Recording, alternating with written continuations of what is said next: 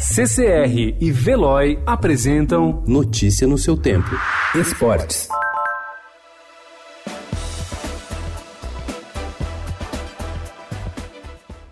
Inspirada pelos últimos títulos mundiais do Brasil, uma nova geração de surfistas tenta dar um aéreo, aquele voo sobre a onda, passando do amadorismo à carreira profissional. A manobra esbarra na falta de patrocínio para os jovens e nas dificuldades estruturais das categorias de base, que caracterizam não só o surf, mas todo o esporte amador no país. Atualmente, a Confederação Brasileira de Surf estima que o Brasil tenha 4 milhões de surfistas.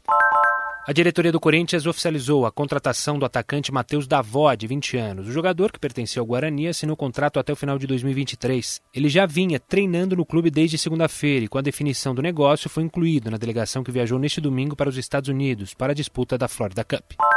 Supercampeão da Espanha, esta vez no cielo de Jeddah, na Arábia Saudita. O Madrid é campeão da Supercopa da Espanha neste novo formato. Festeja um novo título. O Real Madrid conquistou neste domingo pela 11ª vez o título da Supercopa da Espanha.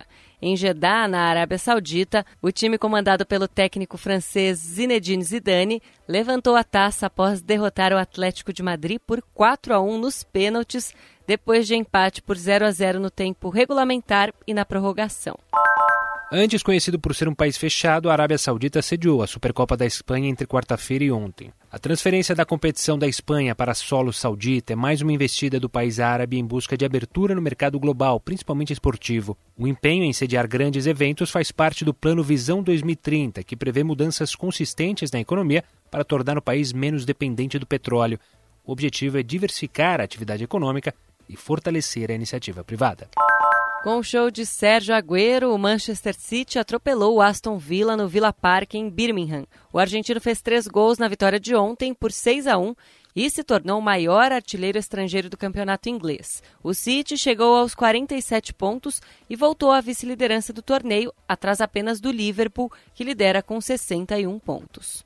Notícia no seu tempo. Oferecimento CCR e Veloy.